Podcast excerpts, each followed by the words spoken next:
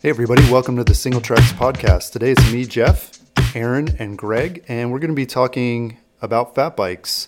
And we talk a lot about fat bikes on Singletracks, but just so you know, Greg and I are, are real big fat bike fanatics. Aaron, not so much so, but we're going to have a conversation and discussion around the idea that fat bikes are basically the biggest innovation in mountain biking since, well, since full suspension in the 1990s. I mean, it's hard it's hard for me personally to come up with something that's a bigger shift in how we view mountain bikes. And so I wanted to talk about sort of that idea and maybe have a little debate about it. You know, I want to start off by asking what is so revolutionary about fat bikes? We'll start with you, Greg, since you tend to share my view on that. So this has been a personal pet theory of Jeff and mine for a while now. Um, and I think it does depend a little bit on where you live, but personally, having hailed from uh, central Wisconsin, being born and raised there, I've sort of observed what fat biking has done for the mountain bike scene there and in other places where it gets cold and snowy. And fat biking has truly turned mountain biking from a five month per year sport in those areas to a 12 month per year sport. It's absolutely massive to think about riding your bike and pedaling your bike all year round instead of just during the summer months. I personally came to mountain biking from downhill skiing, so downhill skiing was my main winter pastime. But then when I transitioned to training more aerobically in the winter, I ended up running because biking just wasn't feasible. But now I look at biking totally different. You know, now we have essentially two different riding seasons. We have dirt season and snow season.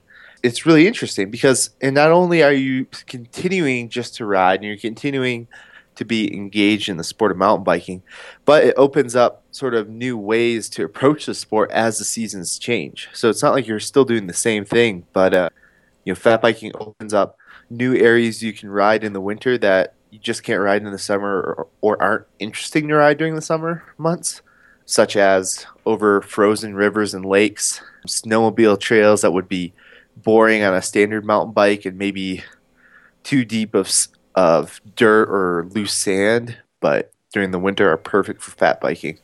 And finally, fat bikes have also brought us to places where we physically could never ride bikes before. So we can ride over surfaces such as snow that we couldn't ride before, but we can also ride in places that we could never pedal before, such as beaches, deserts, simply going cross country.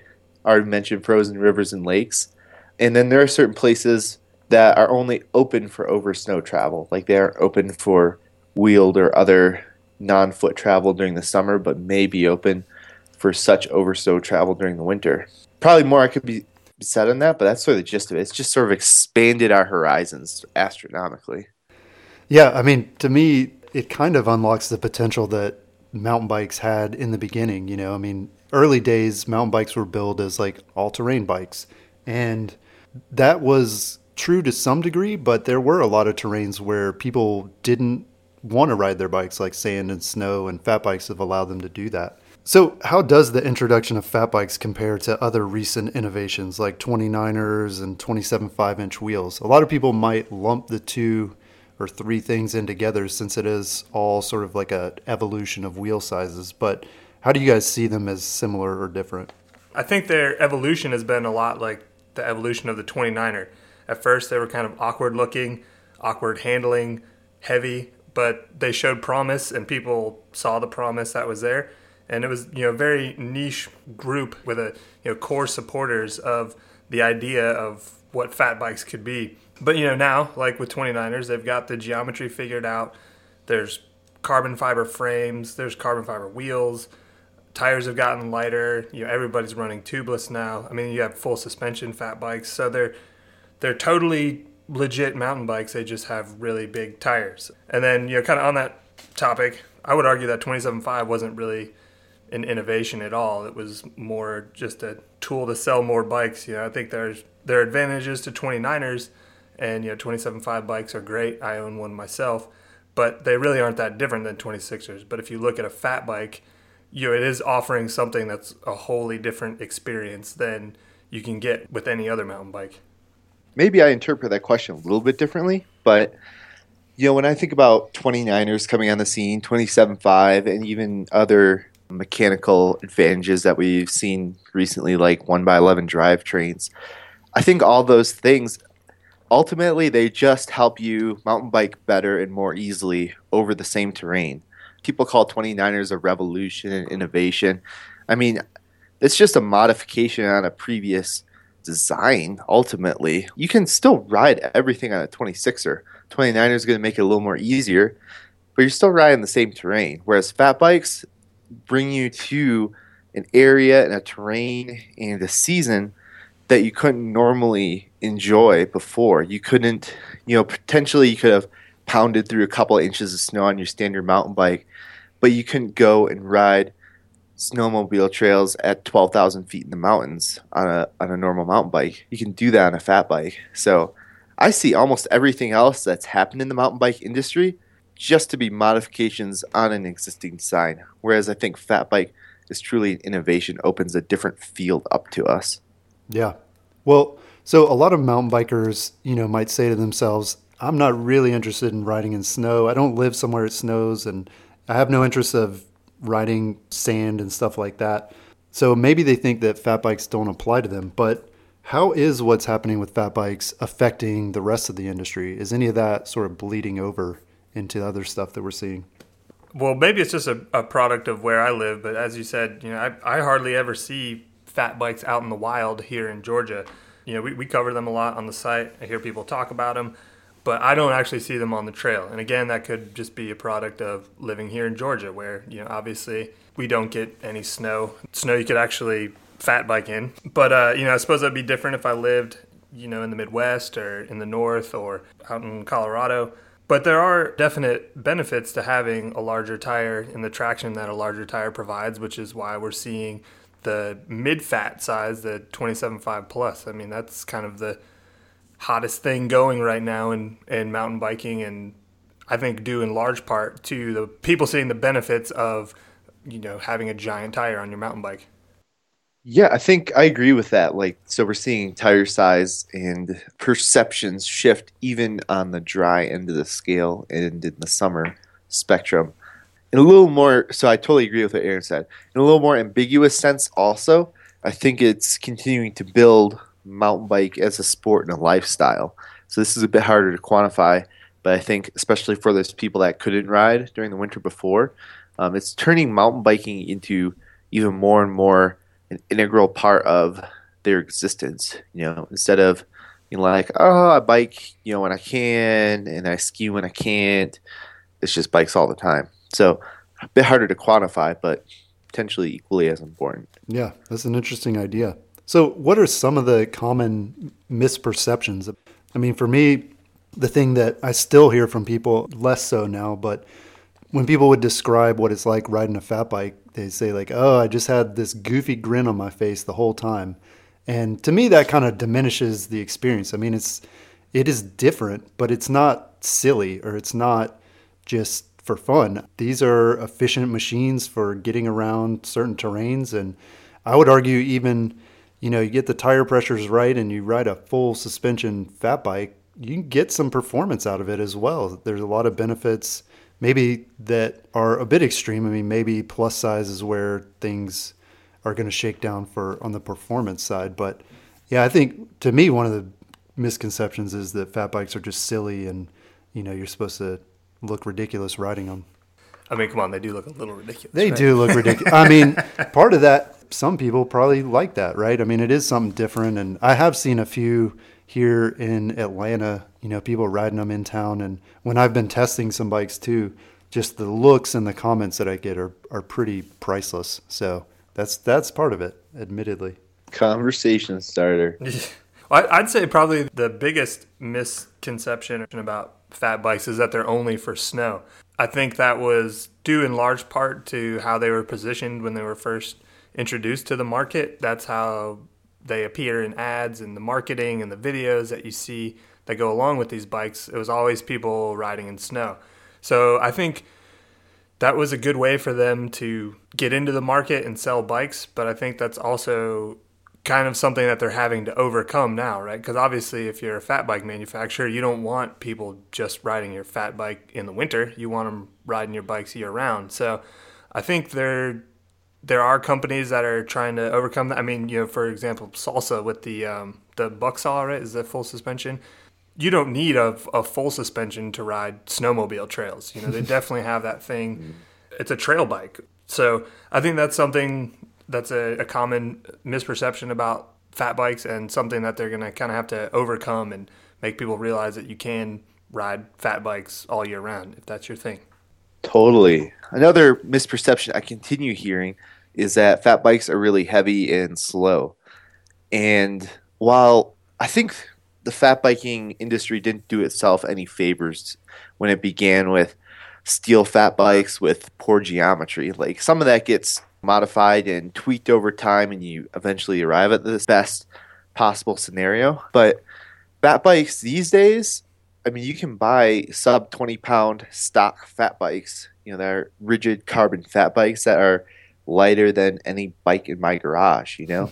and even at a low price point nowadays, you can buy an aluminum fat bike with five inch wheels and tires that's below 30 pounds. I mean, which even my like $7,000 carbon wonder bike, full suspension, you know, six inch travel bike is about 30 pounds, you know? So you don't get many bikes a ton lower than that. So fat bikes have come down in weight and are now quite reasonable sort of on that those same lines is this perception that fat bikes are expensive. And again, I think initially they were because it was a really proprietary technology.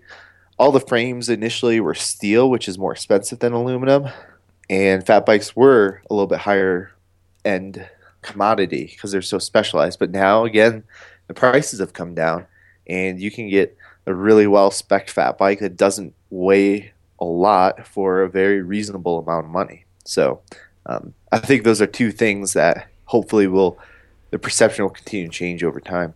Yeah. Well, you mentioned carbon fat bikes, and so I wanted to talk about a little bit about where you guys see the technology right now in fat bikes. Are we sort of at the beginning days with fat bike technology or middle or, or have we reached sort of the peak? I mean, if people are doing carbon and doing a lot of the things that regular mountain bikes are doing, yeah, I'm kind of interested to know where else we can go with this. I think I personally see us uh, sort of in the middle still on fat bike innovation. I think there's still a lot that can be done to dial in fat bikes. I think many fat bikes still have issues with the rear end design, with things like calf bangs still existing. And I think some manufacturers still haven't figured out chainstay length versus Q factor versus tire width versus chainstay and seat stay width. And I think there's a lot that can be done for certain brands to dial that in. Other brands, you know, have come really close and are really getting it. So I see certain things like that continuing to progress. However, you know, there's potential we could still see some benefits with tires and wheel design that would get us, you know, lighter weights, more durability.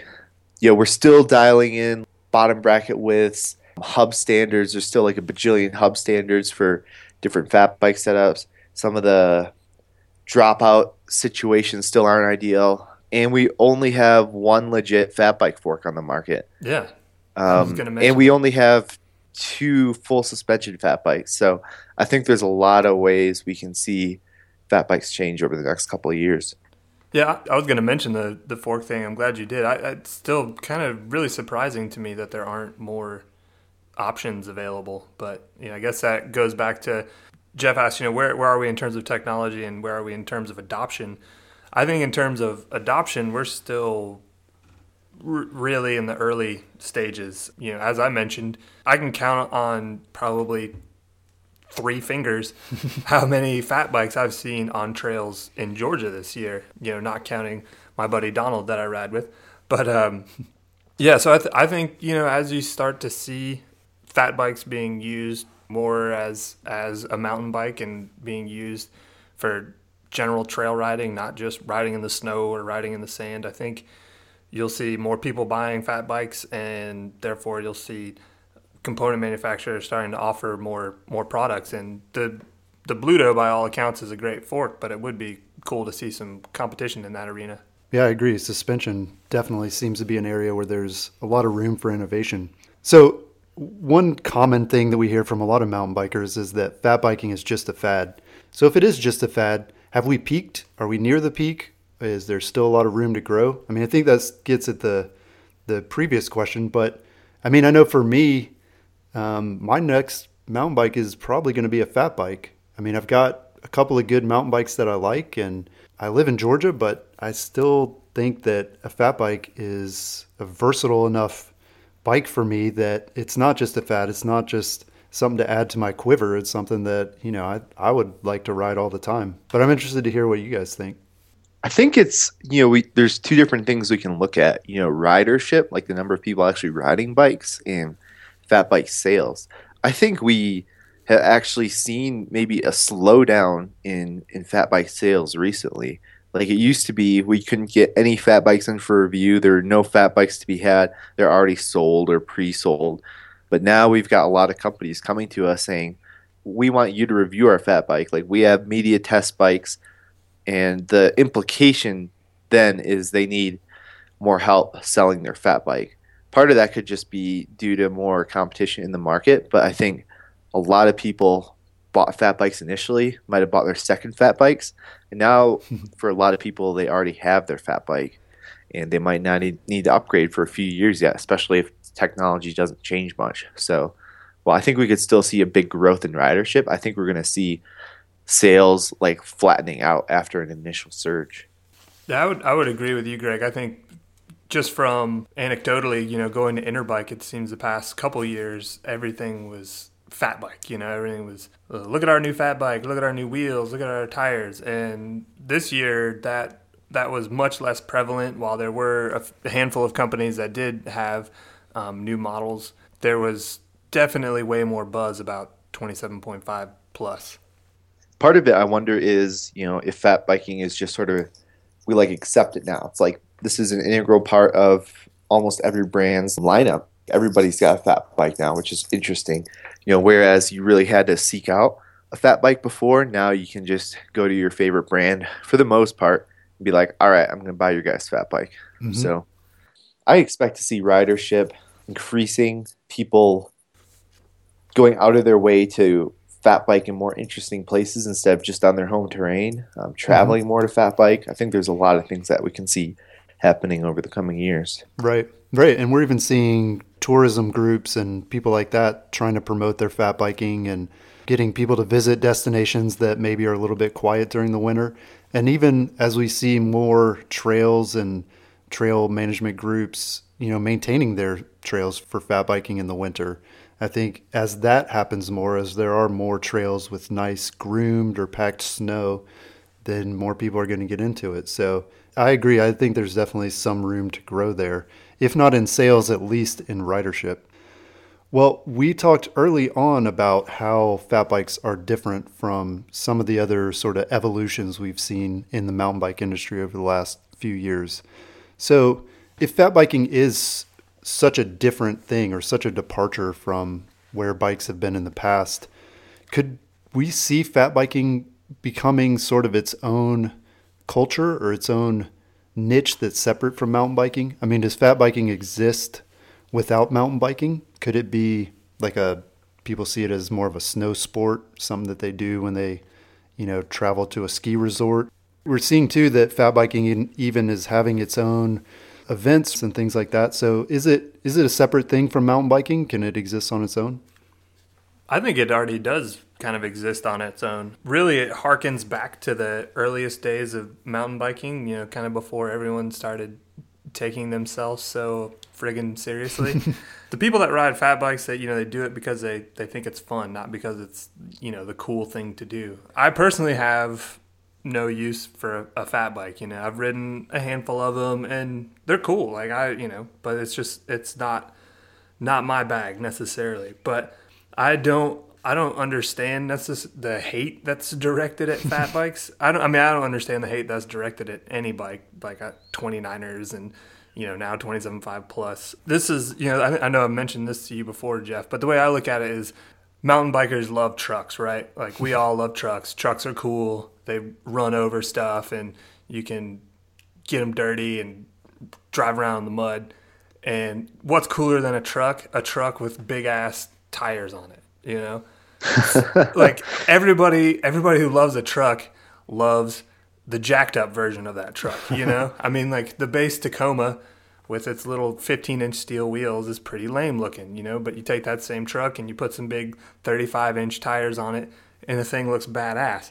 So I don't, you know, I don't understand why that same kind of mentality doesn't transfer over to bikes. You know, so you take a you take a regular trail bike you put big ass tires on it, and like, sh- shouldn't we all be on board with that? I mean, don't we all want the most traction? But yeah, like I said, it's not it's not my thing, but um, I, there there is a place for them. I think they already have their own little corner of the mountain bike market, and um, I, I only think we'll start to see that grow.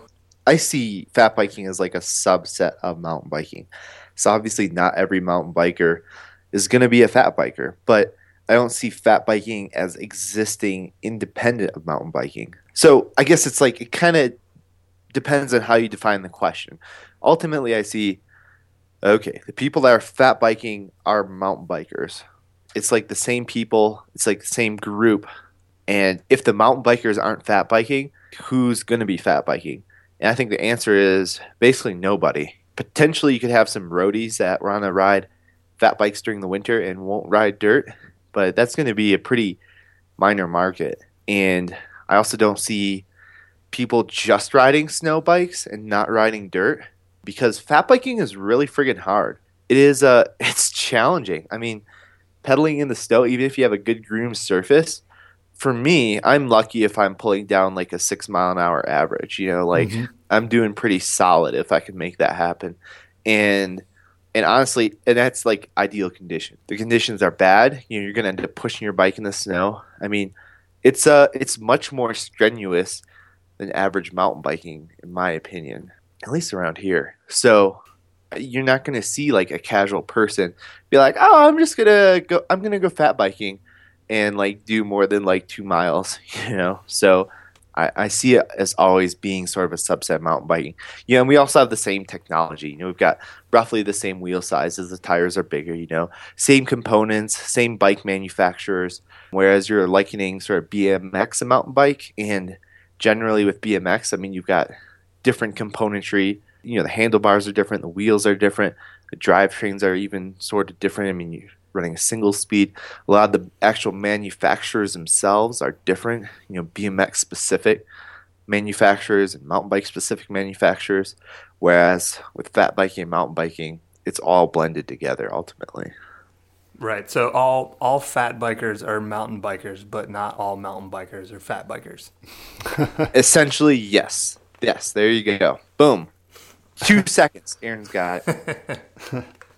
cool. I think that was a that was a fun discussion about fat bikes, and I'm sure probably not the last one for us. So now I want to move into talking about what's grinding our gears and stoking our spokes this week.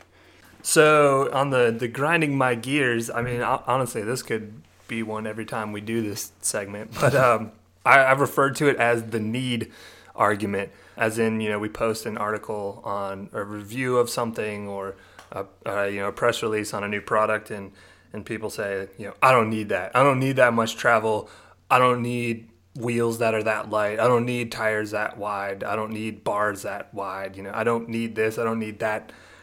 Okay cool. Maybe you don't need that but maybe there are people that need it or maybe there are people that want those things. It's like people want advancement to stop with whatever the last thing they got is, you know. so if they got a six inch travel 27.5 bike, you know, they see a six inch travel 27.5 plus bike come out and they're like, no, that's dumb. They shouldn't have made that. Like, I don't need that. Well, yeah, you don't need it. You've already got an awesome bike at home. But also, you know, no one's going to come and boot kick your door open and force you to buy a new mountain bike. So that's just something, you know, like I said, we see it all the time. But the need argument, like I don't, I don't need an 11 speed drivetrain. I don't need uh, brakes that big. It, you know, I always I tell people, well, you don't need suspension. You don't need disc brakes. You don't need tubeless tires. You know, so when you start crossing the things, I mean, honestly, you don't need a bike. So right, pre- yeah. pretty soon, I mean, it's a it's a slippery slope, right? Like you eventually you're. Uh, you know the components are disappearing off your bike until you know you have an empty basement so that that that uh, those comments always bug me, and uh, you know, so stop it. Yeah, the number of things we need in life is is pretty minimal. We want a lot of things. Yeah. That's right. What's that? Maslow's hierarchy of needs. It's like food and shelter. Bike's not on there. No, like Maybe, maybe it should be. That would be like a funny T-shirt, but it's not true. Boom. yeah, I mean, you, potentially you could make like potentially make an argument for like outdoor recreation or time in the wild as like a human need to an extent, but do you need bikes to fill that need? Not necessarily. What about you guys? What's what's grinding you guys' gears? Well, speaking about time in the wild and solitude, what's uh, grinding my gears is the continued adoption of more wilderness areas. So, new wilderness areas, expanding of wilderness borders, and what comes with it is the subsequent closure of mountain bike trails. I I never got a chance to ride in the Boulder White Clouds area of Idaho, was always on my list. Boom, now it's a wilderness area. Trails are off limits to bikes.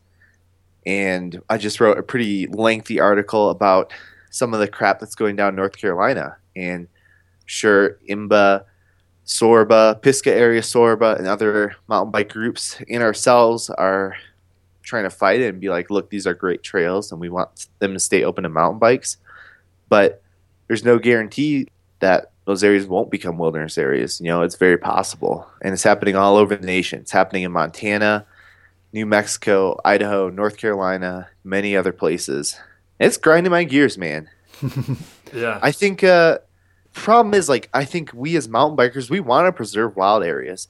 We're staunch environmentalists in general and we love the beauty and the untrammeled nature of the mountains and the forests. But the way the wilderness is set up to ban mountain bikes essentially puts us at odds with other environmentalists. Whereas I think if we're all on the same side, we could accomplish so much more. Yeah. Consider my gears ground. Well, I want to talk about something that's stoking my spokes. It's gotten me excited for 2016. We're working on rebranding Singletracks, so updating the brand a little bit. And we haven't talked about it online or anything. It's not something that we're gonna like preview. Basically, one day you're gonna come to the site and you're gonna be like, "Holy smokes! They got a sweet new logo." I'm really excited about it. The process has been really interesting and kind of exciting too. Just really like distilling down what Singletracks is about, what our mission is, and how we're going to accomplish that, you know, going forward for the next five, ten years. So I'm really excited about that. And once we have that new brand identity and logo stuff, you know, I'm excited to slap it on a bunch of t-shirts and koozies and all kinds of cool stuff and get that out to people. Yeah, I'm I'm excited about that. Excited for 2016. So my spokes are also stoked. I have a new Scott Big Jon fat bike in for review, and I have been enjoying it immensely. I got to get on writing my on review article, but I have to say I'm pretty impressed with this bike. What's most impressive is that it's uh, Scott's lowest end offering. They only have two fat bikes, so it's not a huge range. But this fat bike, the MSRP is one thousand six hundred dollars. So which in most realms is on the very affordable end, but it's got very very solid parts for the price. Like not the highest end parts, but reliable Shimano brakes, two x ten Shimano drivetrain, solid five full five inch tires, which you know are a little bit pricier than the four inch and nicer, uh, which is smartly set up. But the bike's also not too heavy. It comes in right around that thirty pound range for a rigid aluminum frame and fork and I think like the design and the geometry is spot on. I've had little to no calf bang issues, so I'm just super impressed to see such a solid bike for a solid price. You know, like Yeah. to see more of that. it Yeah. looks good too. It's it looks, yeah, it looks legit. Um, I've got something that's stoking my spokes as well. It's actually uh, an, a component. I just posted the review of it this week. The SRAM GX 11 speed group. It's SRAM's most affordable one by 11 offering. You can have you can get the entire group for 560 bucks. So you know it's not cheap, but it's affordable, especially considering. You, you wouldn't necessarily need to purchase the cranks. You know, if you really if you already have a crank set you like, you get a get the shifter and the rear derailleur and the cassette, and you're you know you're probably more around the you know 300 350 dollar range. But we posted the review this week and it got some really good feedback. And uh, yeah the more i ride that group the more i like it. I think it's it's it's the best bang for your buck group going right now. And um, you know i think it's like i mentioned in the article it's it's really cool to see to see it being specced on a, a lot of complete bikes for 2016 Aaron, do you know off the top of your head what like a retail for a the two by eleven setup for that drivetrain would be? Is a little bit more expensive with a front I- derailleur and stuff? I believe it is, yeah, because you're Yeah. adding a front derailleur and a shifter and another chain ring, so it would be it'd be a little bit more expensive. Okay. But man, I could really go for one of those for my next drivetrain. Might do that. Trickle down technology at its finest. Well, cool. That's all we got this week. Thanks for joining us. We'll see you again next week. Peace.